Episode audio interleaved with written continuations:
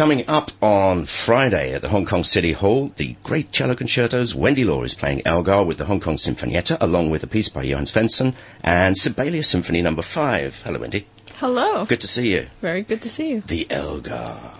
The Elgar. The notes here say Elgar's Cello Concerto is perhaps the most beloved work in the cello repertoire. Now, is that true, or is it just because Jacqueline du Pré made it so? That is true. I love it personally. Um, it- it's it's just it's a very actually deep and uh, very personal work to me. Um, it, it's very dramatic and it's just got everything that you want in a cello concer- concerto. Would you have thought it, Elgar, this guy who's writing about the countryside in England and royal stuff, would come out with this absolute masterpiece? Yeah, well, I know that he wrote this um, after the First War, and it was one of his last works, one of his most serious works. So it's very, it's, it's very dark. Actually, it's very dark and it's very sad. A lot of it is very sad, but it has its light moments in the second movement. Um, and actually, kind of reminds me of.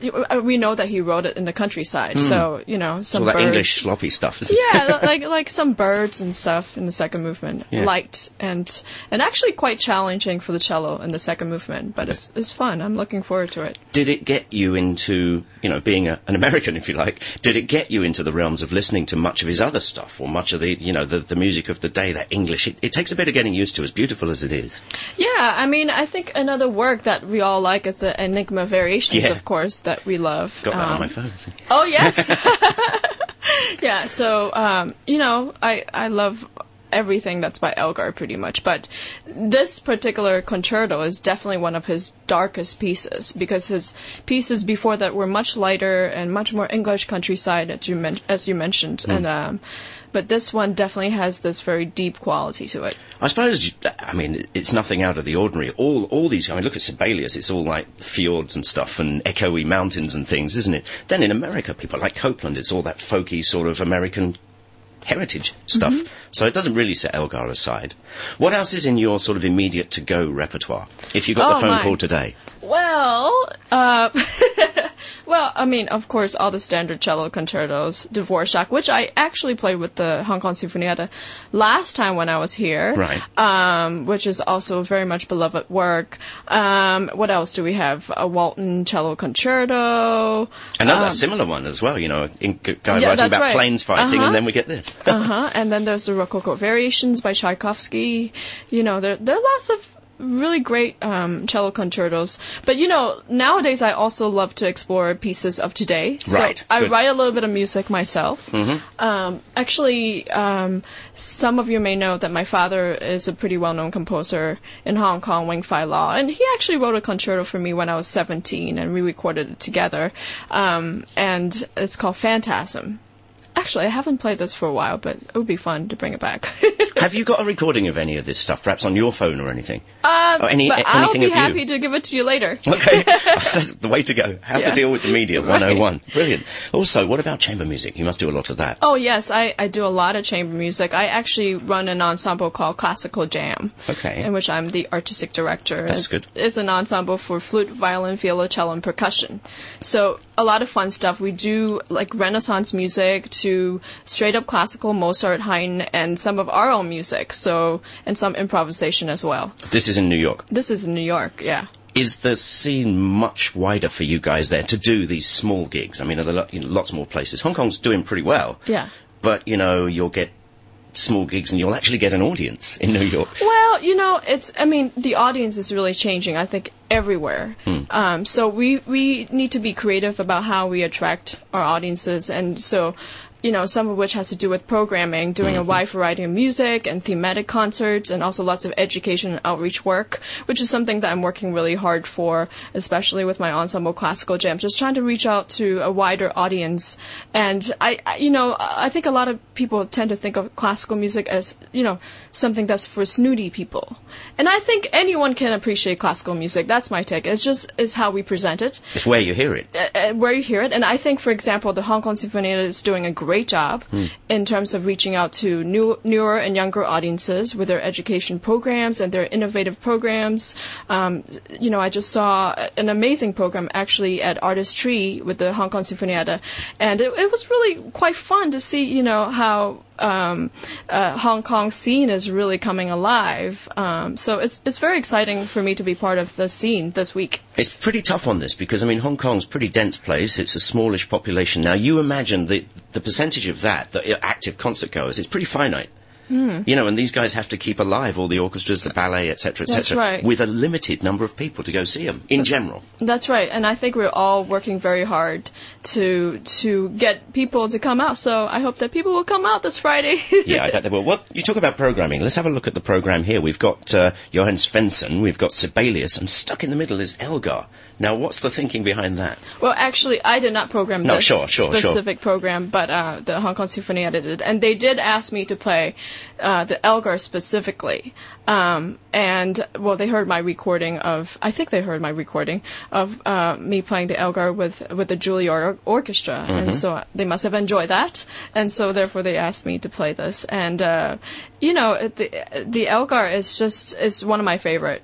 It, I've I've played it since I was 14, and I've played it many times with orchestra. And I, I think that I've grown a lot with the piece as I get older. You know, How? Well, you Stronger, know, stronger, physically stronger. I, I hope so. Yeah, I mean, go. and uh, you know, I've gotten more mature as a person and as an artist. And when you understand more things in the world, you have a different take. How would we get that by listening to you playing the Elgar now versus when you were 17? Well, you're gonna have to find out on yeah, Friday. brilliant. Have to come. I'm, I'm, I'm going for the physical side of things because I mean, obviously, you need to really be able to dig in at times, and as we grow, we can do that with more skill. But then with that comes more control, doesn't it? Yeah, absolutely. I think the cello is actually a kind of uh, a challenging instrument Yeah. because it takes a lot for it to speak, to resonate, and to project in a hall.